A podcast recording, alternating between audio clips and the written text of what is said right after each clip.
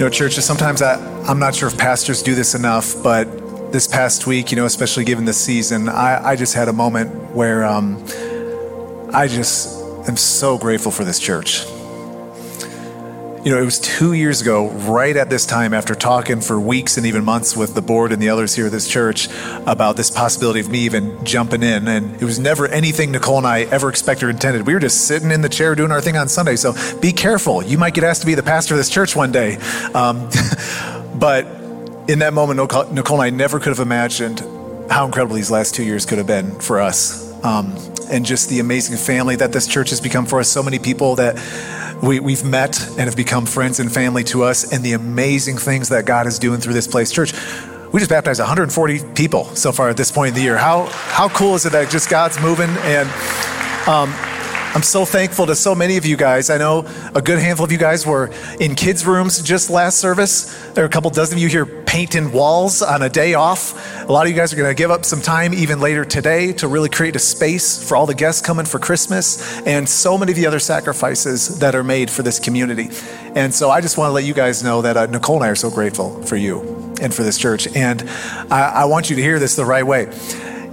I still feel like we are very early in what God is up to in this church. It feels very early to me with what is happening in this place, and I can't wait to share with you what's coming in 2024.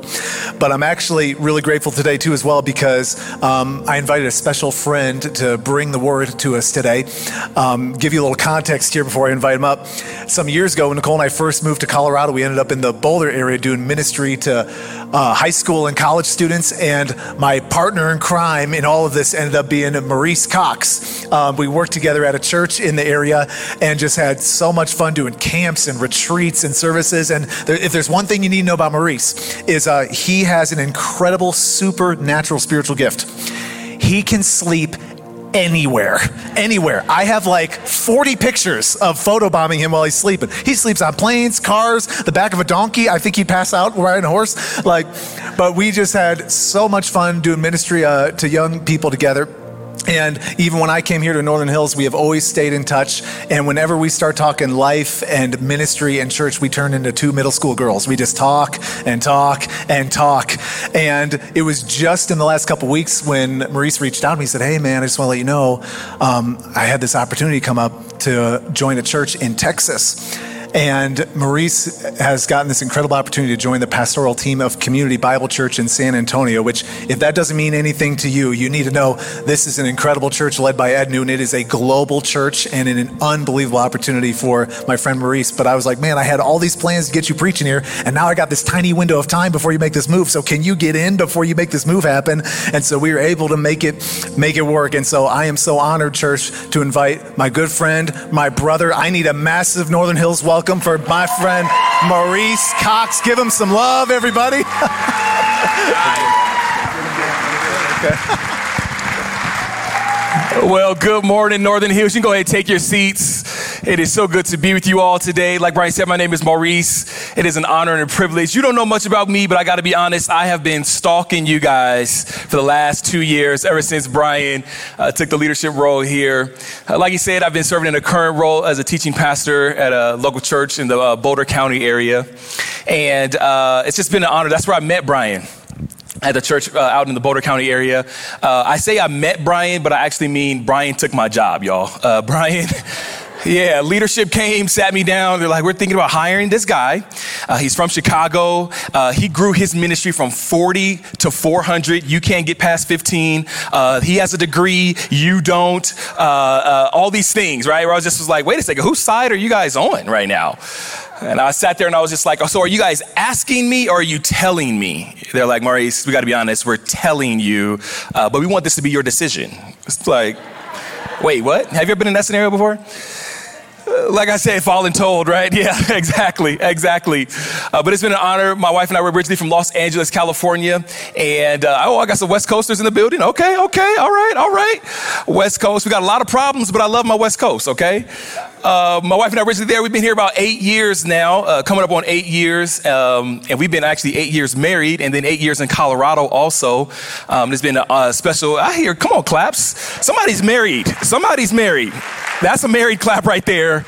That even one year is like, okay, this is a real deal thing right here. Praise God.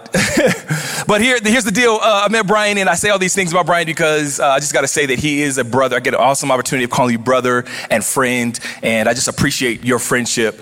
And um, I've been watching Northern Hills, and he's already said it, and I'm going to echo just a little bit of that. Um, but I got to be honest. If you don't know much about church world, uh, what's taking place here at Northern Hills is not the common thing. It's not ordinary that God has his hand upon what is taking place at Northern Hills. And I'm so glad to be just a part of just a small piece of that story. It's been a passion of mine around what it takes to have a move of God in the front range and a leader like Brian come with full of passion and vision. I just got to say, Northern Hills, this is just the beginning of what God is going to do through this community. Come on, amen. Amen. 140 baptisms in one year. Uh, that's that's a movement of God that is taking place, and I believe for revival. Uh, as you can tell, uh, I got some churchy backgrounds and some churchy roots in me. Um, so uh, this morning, I'm gonna need you to help me preach. Okay? Uh, I go around all Colorado helping my white brothers and sisters with chocolate preaching. Okay? Yeah, yeah, yeah. I'm a chocolate Pentecostal preacher, which simply means I get really excited. I might start sweating. I don't have a sweat rag, but I might start sweating. I get excited. I might go a little long, y'all, okay? Uh, but here's the deal when we engage one another, when we are preaching together, uh, I get a few amens, a few hallelujahs. Yeah, yeah, yeah. I know Colorado's not a really churchy area, but I'm good. I, I see I got, my, I got one amen right here in the front. I can tell already. Uh, but this is the deal. When you preach with me, I preach better and shorter, y'all. Amen. There was an amen. There we go. I knew I was going to get an amen right there. I knew I was going to get an amen right there. I'm excited about being with you all today, uh, but I can't move forward without also telling you about my family and bringing my family along with me. Such an honor and privilege. I have my wife and my son, my wife uh, Aisha Cox and my son O'Shea Cox. I brought some pictures along with me also. Yes, there we are. As you can see, I have a pastoral budget. I'm wearing the same outfit, y'all. So there's there's that. I got one more of my little man. That's my boy, y'all. That's my boy. Why do we why do we become like real cannibalistic with babies? Because I just get with him and I'm just like, I want to just chew your thigh and just kiss all over you and just like these little rolls that he has. Anybody else? I mean, I know I'm not alone. I know I'm not alone. That's my boy, my wife of eight years, and we've come uh, just excited to be a part of what God is doing here uh, at Northern Hills. And Brian called and he told me, "Hey man, I want to get you in. I got to get you one one time." And I'm a preacher, y'all, so I thought he was going, to you know, give me a good narrative story to preach on. You know what I mean? Just give me, you know, Jonah and the whale. You know what I mean? Just give, give me something that I got to preach. Moses coming out of Egypt, uh, some sort of good, strong story. And he was just like, "Mo, you got James chapter five. We're closing out." the series. And I was like, all right, all right, all right, I'm with you, I'm with you. Uh, but in all seriousness, I believe that God has a word that He has placed upon my heart, and I'm excited to bring that with you all today. Um, I can be too long it, so I'm gonna go ahead and jump right into it. Uh, there was a pastor who went to a church one time, and they were talking in the back with the lead pastor. And he said, All right, now how much time do I have? And they were talking, and he said, Man, you let the Holy Spirit use you. You go for it, you bring heaven down, you take the space that you need. But the people leave at 12 o'clock. With that, on that note, I'm gonna go ahead and pray and jump into our time together. Uh, God, thank you so much for this space. Thank you so much for what you're doing through Northern Hills. God, as we enter into this next few moments together, would you speak a word? Would you nudge us? Would you allow something to be in this moment that you are speaking through? Maybe that is the worship. Maybe that's a song. Maybe that's one word from the preacher, but would you hide me behind your cross? God, would they walk away not knowing more about Maurice, but would they walk away knowing more about you? Lord, I pray right now that you that there's people in this room, whatever they may be facing, whatever they may be going through. I pray, Lord, that it takes one encounter, one decision, one moment away from experiencing you for who you truly are that can change the rest of our lives. In Jesus' name, I pray. Amen. As we're in James chapter 5, uh, I'm excited because I'm full, full of encouragement I'm going off uh, script just a little bit. Uh, I'm going to make your pastor cringe probably three times in this sermon. Uh, one of those is going to be when a guest preacher comes up and says, I'm going to go off script, and that's nothing that you told the pastor ahead of time. Uh, but I'm going to go off script just a little bit because I am full of encouragement around the topic that we're going to be leaning into. If you've been around uh, for some time in this series, last week Brian leaned into the topic of patience what it means to have patience in the kingdom of God. Today, James closes out the book with another P word, and that is prayer. He emphasizes prayer, and today I don't have the opportunity and the time to go line upon line, but I do want to extract the essence and the heart of James.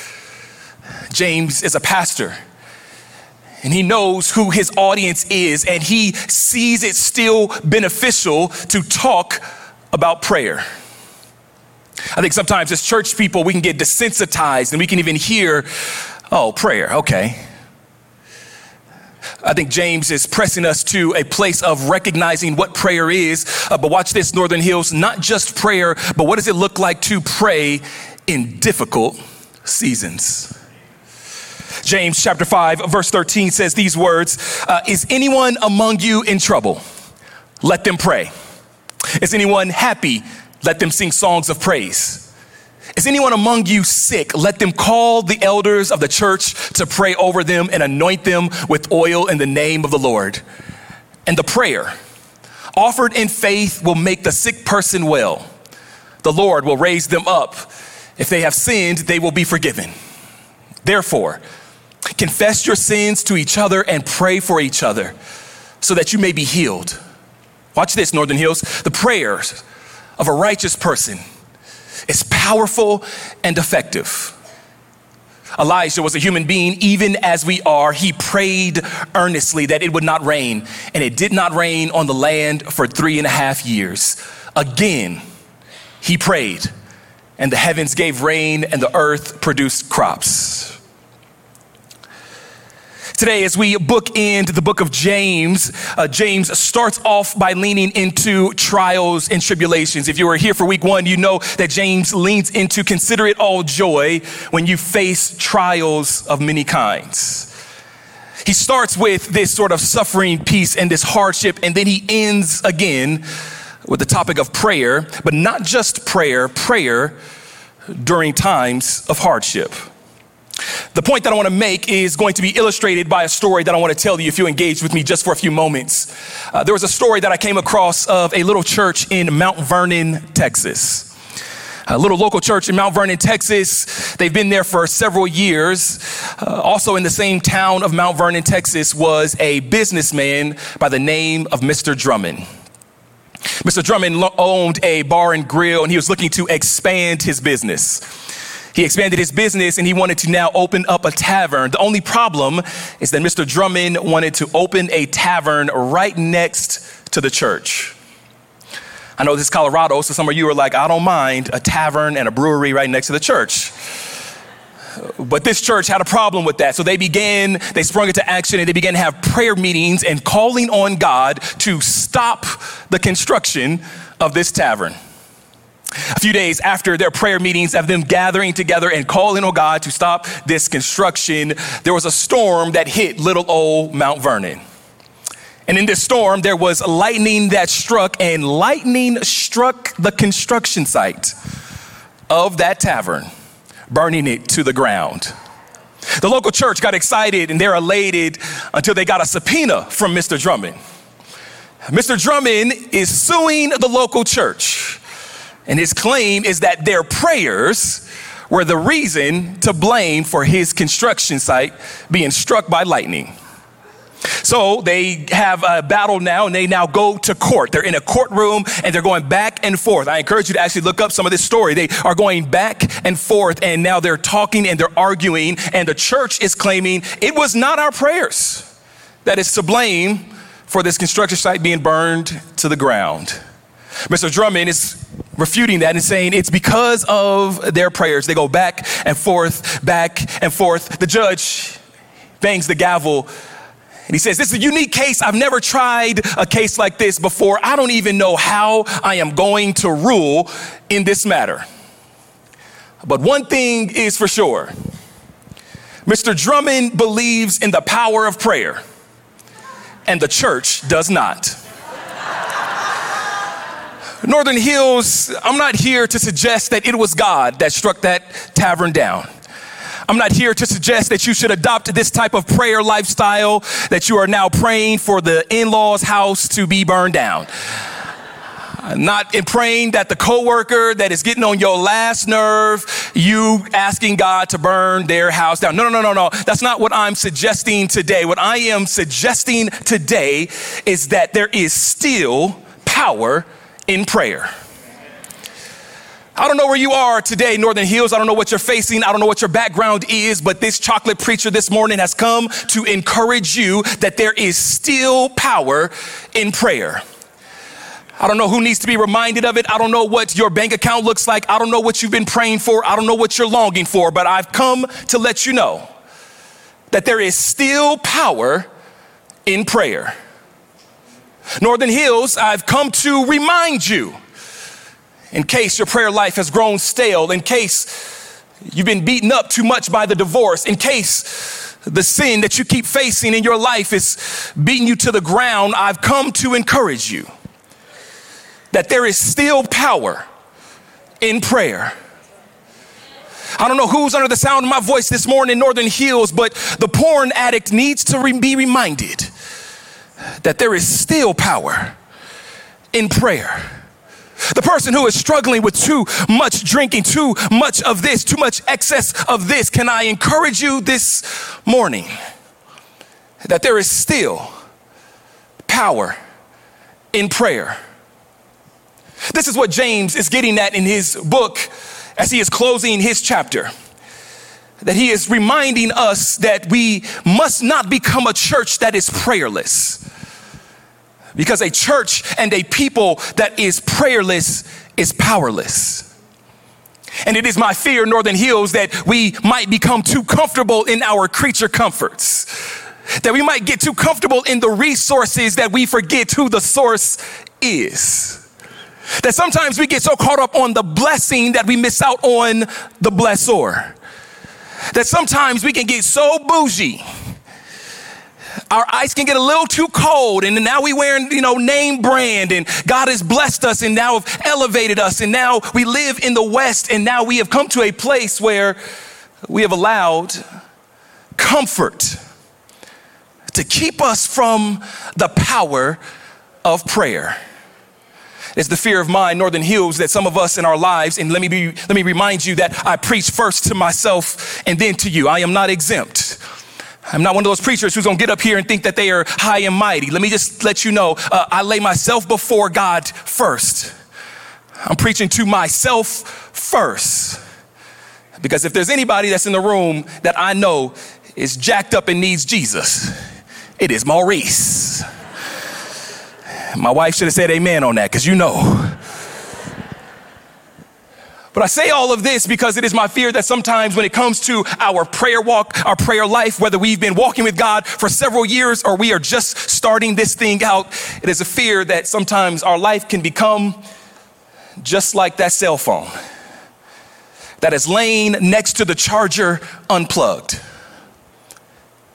That we have a power source that is right there with us, and yet, day in and day out, we decide to lean on our own understanding. We decide to be dependent on ourselves. We decide to be dependent on the things that God has given us. James is making this point as he is closing his chapter. He says prayer over and over and over again. And you're a part of a good Bible believing church, so I know that somewhere along the lines you may have heard that there is something about repetition in scripture that when an author is writing and they say something over and over again, they are trying to make a strong point. And it is prayer.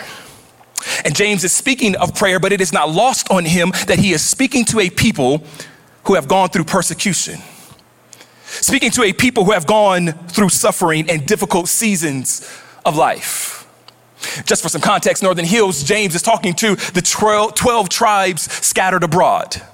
He is a pastor and he is talking to a group of people who, uh, not through uh, good things, but through persecution, have been scattered.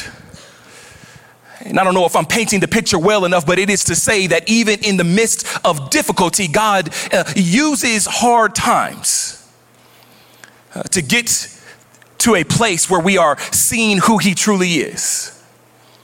James is talking to the 12 tribes scattered abroad. It is where we get our uh, English word diaspora. It is this idea of sown across, sown abroad, sowing seeds. And he's talking to these people who have gone through suffering and hard times. And in particular, James is saying, pray. Pray. And when you're praying, uh, don't forget to pray with passion and to pray consistently.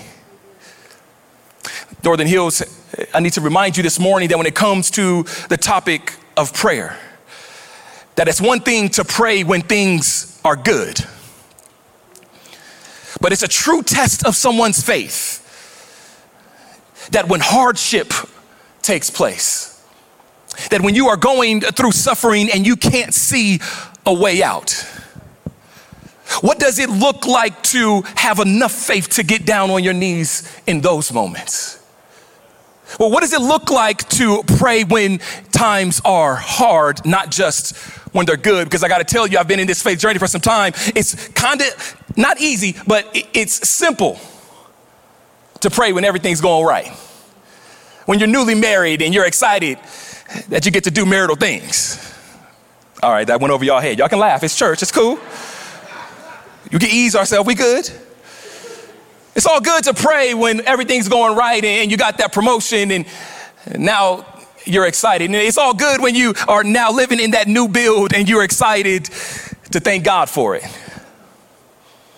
But it's a whole nother thing when it comes to your faith walk when it's hardship. Northern Hills, James is talking to a group of people who have gone through persecution. James is talking to a group of people who have been marginalized. He's talking to a group of people who are under Roman Empire. He is talking to a group of people who is trying, who are trying to live their faith out, but they are consistently being badgered just because they claim that Jesus Christ is Lord. Today, my reminder for all of us is that there is still power in prayer. I read a quote one time about what prayer is, and I think that's going to be important for us uh, of what prayer is. I'm talking about prayer, and there's all types of prayer. Uh, there, there's prayer in solitude. There, there's prayer of silence. There's, there's, all, there's several types of prayers that you can engage in. Uh, but one in particular that I've come across is from a Catholic priest who is a theologian in his own right, Ron Rolheiser. And he says, prayer is lifting mind and heart to God. He goes on to say that prayer is when we lift our whole self to God. Those moments when we don't have anything to pray because, he, because we're angry. He says, lift up the anger. If you're resentful, lift up the resentment. If you're tired, lift up the tiredness. If you're shameful, lift up the shame.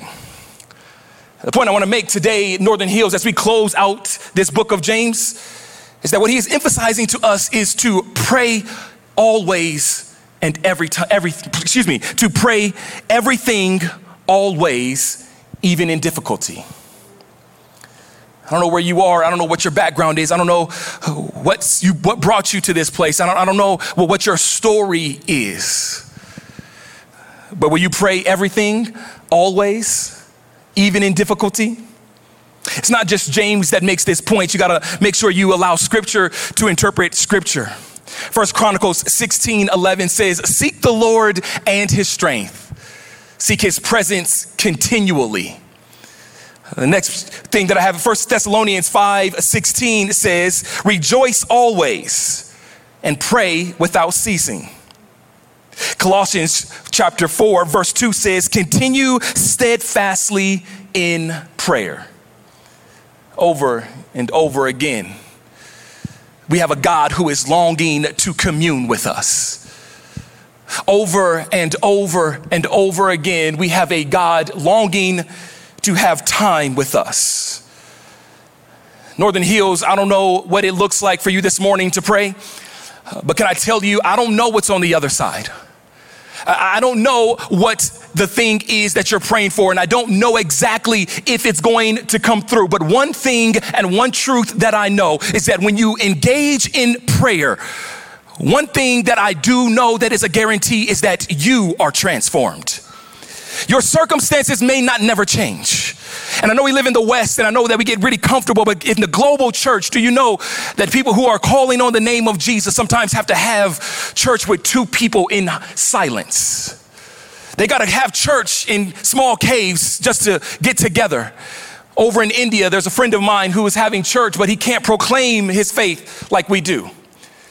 I don't know what the circumstance is. I don't know what the results are going to be. But one thing I do know for sure is that you cannot engage with the power of Jesus Christ over and over and over again and you yourself not be transformed.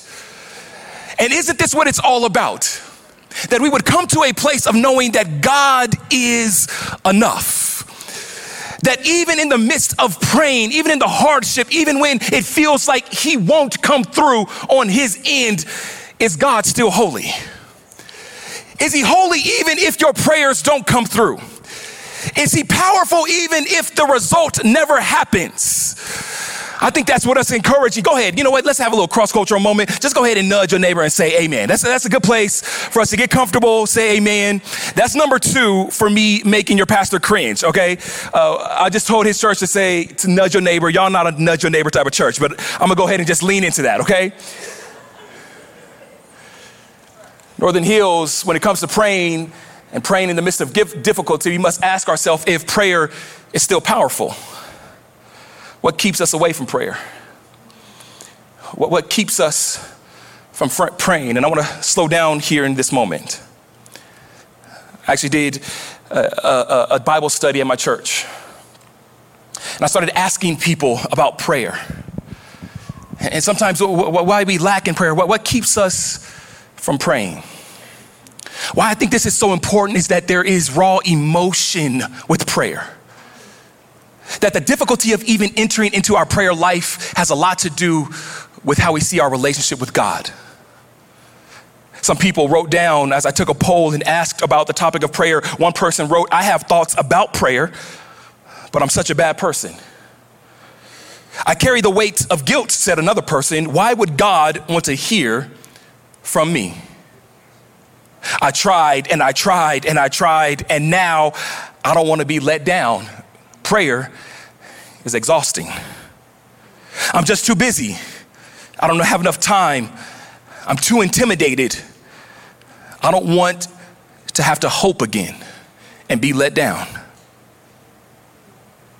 Uh, these things stood out to me because I had to learn about prayer in hardship in my own life.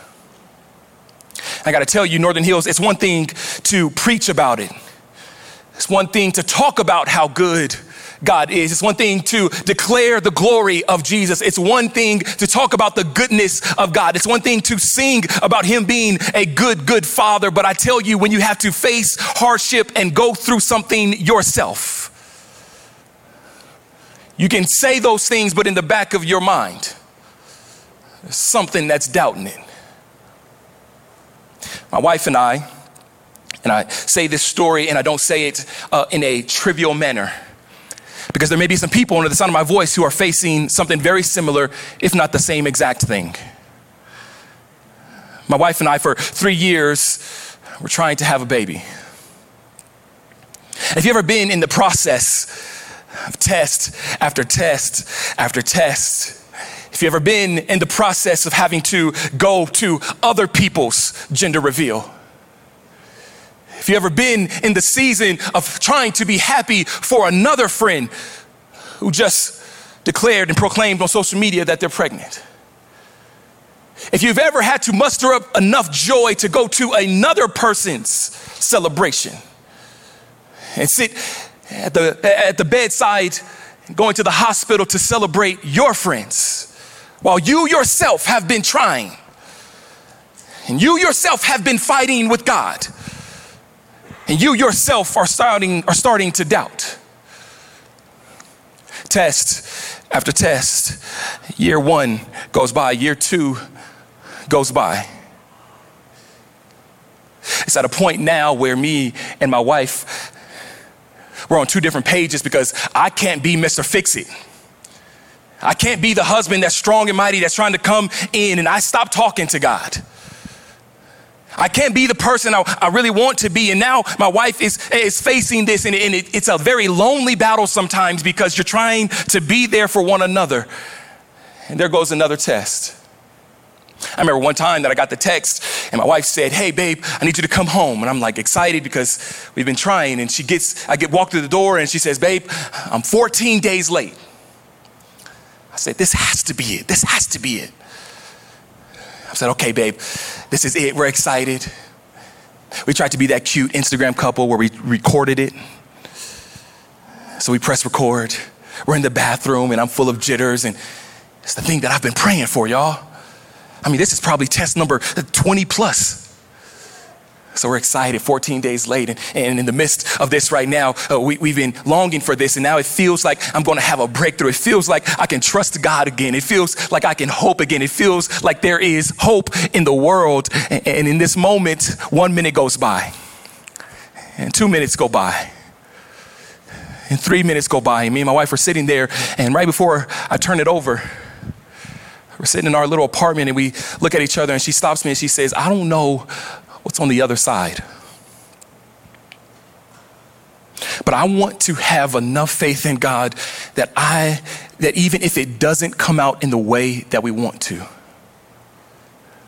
that we're going to stop and pray first. I said, okay, babe, let's do it. That's fine. I'm excited. And in some ways, I'm kind of like numbing the pain. It doesn't even really feel like, okay, yeah, of course, let's pray because it's just kind of the thing you do.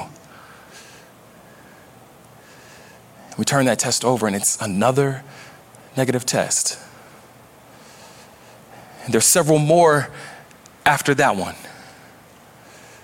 And I've had to preach this sermon in the midst of these things, in the midst of lament, in the midst of me fighting with God, in the midst of having a difficult season, in the midst of trying to tell others about God, y'all. And I don't say that today because I got a chance to show you a picture of my baby boy and little cute and all the things. I, I don't say that because everybody is going to get to the other side. I say that because in the midst of my battle, I had to reconcile. I had to come to a place of resolve that even if it does not happen, God, you're still worthy.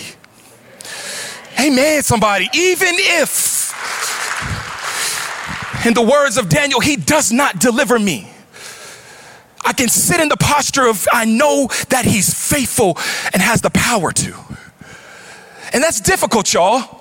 I can say that and I can preach that, but I, have had to come to a place of sitting and recognizing that it's more about me being transformed by the beauty and the wonder of God than it is about me getting my wants. Amen, somebody. And in the world that we live in, some of you are under the sound of my breath right now and you are facing something. You are longing for something. You've stopped praying about something. You've stopped believing God for something. Can I tell you that this isn't to absolve us of believing for God, but it is to say and put God in his proper place. That prayer is a place of saying that God, you are the center, not my wants. That God, you and your glory, your power are enough that Jesus is sufficient. And this has lesson that I had to learn. And I got to tell you, James is pressing his congregation to a place of recognizing Jesus is enough. He brings up a character, and I won't stay here too long, but he brings up a man by the name of Elijah. Elijah is a person in the scripture. This was a great man of faith. Elijah was one that you read about and you think about, and it's like, man, that's a dramatic story. I mean, this guy's praying for rain and it rains. He's praying for it to stop raining and it stops raining. I mean, this is one of those stories where it's like, that's cool. But I don't know if that's for me. I, I don't know if this is something that I should be trying to look to as encouragement. So Elijah, y'all, Elijah is one who has to face Ahab, and he's king at the time. And Elijah is one who has to face persecution, and he's sitting in this manner and he prays to God. And the Bible says, again, he prayed. Sometimes, for some of us in the room, uh, prayer is a place of pain. Sometimes, for us, some of us in the room, prayer is a place of exhaustion. But what James reminds us as he closes his chapter to close out his entire book, he starts with hardship and he ends with hardship, but he's asking us to pray in the midst of it. And the character that he points out is Elijah. And what I found so comforting in my study of Elijah is that he's prayed for rain. It's this dramatic story. It's this whole thing. And if you think about movies, if you're a movie buff, I mean, Elijah's that one where you just sit back and you're just like, this is just great cinematography. Like, this is great action. I don't know if it's for me, but that's great action. But there was one small verse, you might have read past it, that James is pushing us towards. Verse 17 says these words Elijah was a human being. Watch this, even as you are. Elijah is a human being, even as you are. Elijah, with all of that story, with all of that drama and with all of this plot of this, this big cinema, cinematography, Elijah was a human being even as you are. And why God is calling us to look at Elijah, why James is pressing us to look at Elijah as a reference, is to encourage us that this isn't about being special. This isn't about being a super Christian. Okay, I come from church world, y'all. y'all. Y'all know the deep Christians. I come from like really churchy background. Like I'm talking like Pentecostal black church. I mean, it seems like sometimes it's a hierarchy. I'm seeing it seems like sometimes it's like that's the great people of faith over there. I mean, you got one person that that's starting off. I mean, in uh, great King Jesus, thee, thou. I mean, it's just like whoa. I, my prayers are not like that church mother's prayers. And then it's another person who's starting out, and, and they, they, they started out, my, my, grandma was one, she started out, uh, Father God, in the name of Jesus, ch- uh, Church of uh, Jesus Christ of Nazareth. Da, da, da. I'm like, Jesus Christ of Nazareth? What are we talking about? A person that would pray, and then you get in a prayer circle, and, and then, I mean, don't let me get into this too much, I mean, but you got this whole thing in church world of praying in tongues. I'm like, woo! Now we in some different territory. And all the while, it can seem like a really churchy thing, or it seems like a place where only super Christians can pray. You ever been in a church circle and somebody's praying and they're praying heaven down, and then you got other people saying, mmm, that's good. It's like, I don't have mmm, that's good prayers. I don't know if I could do this. Elijah was a human being, even as we are. It's not to say that you got to be like Elijah, it's simply to say that in your simple prayers, in your consistent prayers, in your prayers of passion, in your prayers of honesty and vulnerability, God is willing to do the same thing. That God is willing to show up on our behalf, that God is willing to meet us in our prayers. You don't have to be like some super Christian.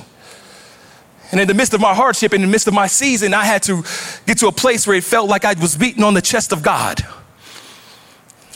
And I just began to cry out. And it wasn't elaborate prayers, it was prayers like, Why me? It was prayers like, I could do all this for you, but you can't even give me a baby. Raw emotion. I simply bring up Elijah to say, You are human, Elijah is human, and the Bible says, because of the powerful prayers, because of his consistent prayers, because of his honest prayers, because of his prayers of passion, God met him right there. And God is willing to meet you right where you are. And I don't know what you're praying for today, but my encouragement to you is that you don't stop believing. That the Bible says that our prayers are powerful and effective. Your lead pastor Brian, he said this last service. I'm gonna take the thunder from him this time, but he says the powerful and effective prayers of the righteous. They avail much, they rise up much. Can I tell you, don't get tripped up over that word righteous because it's not our righteousness, but it's the righteousness of Jesus. That what he did on the cross for all of humanity Was that to say that if you put your faith in me, that I clothe you with my righteousness? That you don't have to try to be enough. You already are because of who I am. You don't have to try to prove yourself. I did that on the cross. You don't have to fight to try to come up with elaborate words. I already did that on the cross with my prayer to God saying, Father, why have you forsaken me? Let this cup pass from me. Jesus prayed the prayer. He sat in that moment of vulnerability. And you are righteous, just like Elijah, because of the righteousness of Jesus Christ. Amen. I want to land the plane here, Northern Hills, as we close out this entire book of James on the topic of prayer. My encouragement to you is that God's plan for this world is you. It's not a governmental system, it's you the local church, and I don't mean a building, I'm talking about the body of Christ. I'm talking about people filled with faith. I'm talking about people who aren't, aren't going to give up on prayer. I'm talking about people who are full of prayer even when it hurts. I'm talking about people who are going to continue to move forward in their faith walk. The, full, the, the, plan, the rescue plan of God for this world is you. I got to encourage you that your prayers, don't only have to be consistent, don't only have to be passionate like Elijah, but I'm encouraging you that they be bold like Elijah. I got to tell you a story as I land the plane here. My grandmother uh, was a person of faith, is a person of faith. I come from a, a, a background where um, my grandmother is a, a Baptist preacher. And I come from a background with one of those testimonies of a praying grandmother. Anybody else in the room have a praying grandmother? Amen. I come from one of those typical background stories. I brought a picture of her. She's in the red dress, y'all. Uh, that is Ernestine Poole Johnson Anderson. All of those names. You hear what I'm saying? And she will remind you, uh, uh, all of it. Like, don't don't just say one of those. Ernestine Poole Anderson Johnson. My grandmother grew up in Compton, California. She had my mother who also grew up in Compton, California, who met my dad, who was also from Compton, California. My grandmother was a praying mom who prayed a simple prayer God, save my family. In the midst of Compton, California, of gang violence, in the midst of drugs and prostitution, my father's story around holiday times, he's still unraveling more and more. He was one who was caught up in gang violence, selling drugs. My mother was also found running the streets just like my father. And all in the midst of being in Compton, California, with all of the vices surrounding them, my grandmother prayed, God save my family. 1991 comes around, my mother, my father have me and my brother. My dad soon finds himself locked up in prison. My grandmother's prayer was God save my family. Years go by. There's a process of my parents coming out of that lifestyle just encouragement for some of you who are in process. For some of you grandparents that are in the room who are looking at your children or looking at your grandchildren, and it seems as if they are so far away. They were in process. And in the midst of them being in process, my grandmother stayed consistent and stayed passionate. God save my family. Northern Hills, what James is pressing us towards, and what I believe my grandmother held on to, is that there is still power in prayer. Don't ever get caught up on what you see because we walk by faith and not by sight. And in the midst of my dad being in gangs, and in the midst of my mom running the streets, and in the midst of my family looking like it was going in the wrong direction, she held the anchor to say, God, save my family. And I stand before you today not unscathed from all of the drama. But I stand before you today to say, as a minister of the gospel, that so is my twin brother is a minister of the gospel, that my sister is saved, that my other sister is saved, that my mother is an evangelist and my dad is a deacon.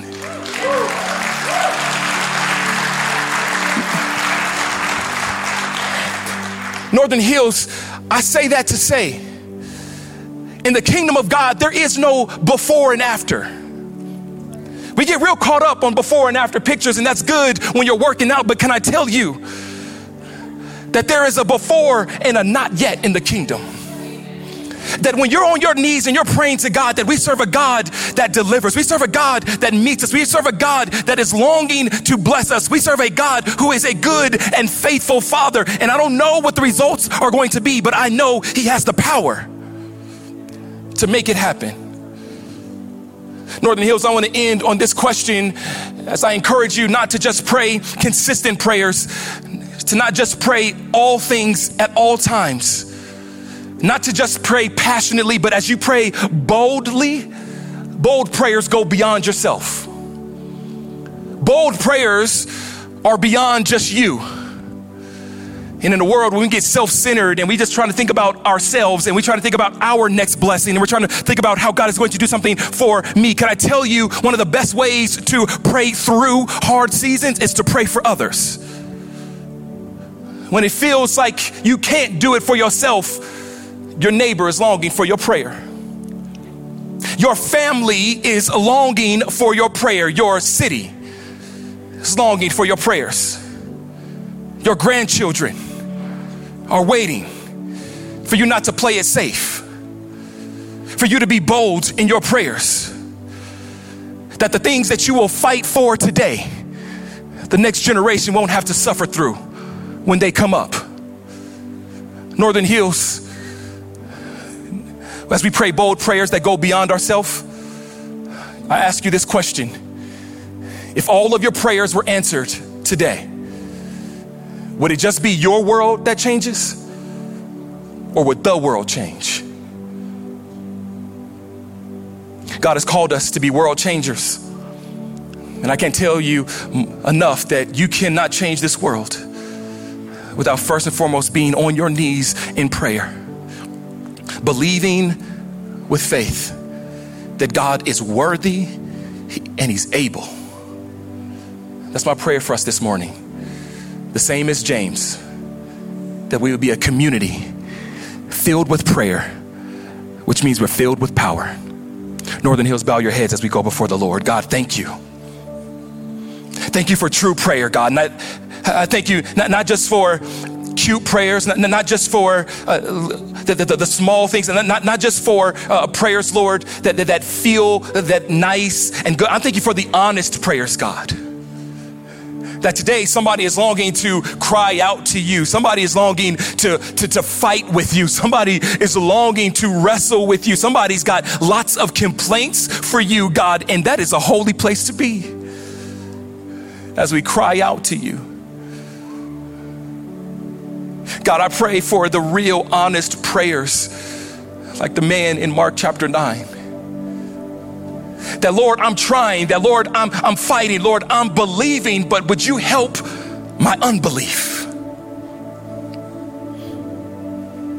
It's not to say that we are only going to be certain at all times, God, but would you help us in the moments of difficulty? Would you help us in the moments of doubt? Would you help us in the moments of unbelief, Lord? Would you help us to pray through hardship?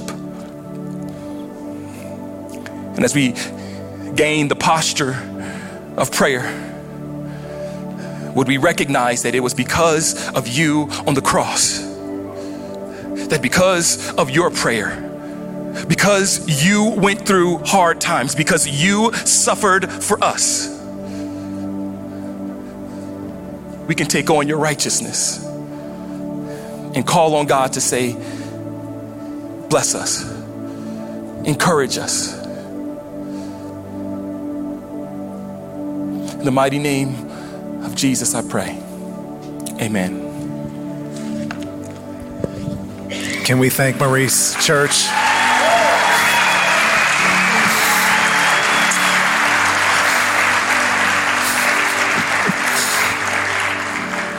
Yeah, I'm, I'm, again, I'm so honored to call Maurice a friend and a brother. And, and Maurice and Aisha, I just want to let you guys know your faith and perseverance through that season of infertility was an absolute inspiration. And to see them holding now the fulfillment of God's power in their own lives, we're just celebrating with you as well. And you know, church, what a great way to end out this series. You know, we, we spent these three months in James and just so grateful for it to come to this conclusion. What a perfect place. The power of prayer and we wanted to create some space for that to happen right here in our church. Uh, right here. The prayer of a righteous person is powerful and effective. And again, when I read that, my first thought is, well, man, I, I must not be a very righteous person then, because sometimes it feels like my prayers don't work. But as Maurice said, it's not our righteousness, it's the righteousness of Jesus. That is where the power comes from. And my prayer is that we would be a church known for the passion we have for seeking God I want us to be known for that as a church. And so I'm going to ask our host team to start preparing, but we wanted to give some space for communion. We thought this was just a perfect opportunity to, as a reminder that our righteousness is in Jesus, to create space for us to pray. And maybe your prayer life has just dried out a little bit. Maybe it's from discouragement because you haven't seen the things you've been seeking. Maybe you've just been going through the motions. This is a chance to stir the spiritual flame in your life and turn the heat up a little bit and have an opportunity to seek God just with some fresh passion. And so our team's going to be available. And I'll tell you guys, we uh, we screw this up every single time we create awesome traffic jams, and I take total responsibility. You're laughing because it's true. That's why. And so we're gonna make another attempt here to make this as smooth as possible. Here's our attempt right here on the on the screen. If you can put that up real quick, Aaron. Um, yeah, look at that. All those arrows. That'll make it easier, right? Um, so if you want to give it a try, though, on the outside you can move out Middle sections, you'll have stations here, and then just feel free to go back just the way you came. Either way, you'll get what you needed, so we won't worry too much about any of the traffic jams. But, church, I want to give us this space. Let's seek God. And, and then we will close out just uh, together as a community singing Him. So I'm going to dismiss us right now to take communion. Feel free to partake. Thanks for tuning in to this week's message. If you would like to learn more about Northern Hills, you can go to nhills.org. You can also follow us online on Facebook, YouTube, or Instagram for more updates and events. We look forward to seeing you next week.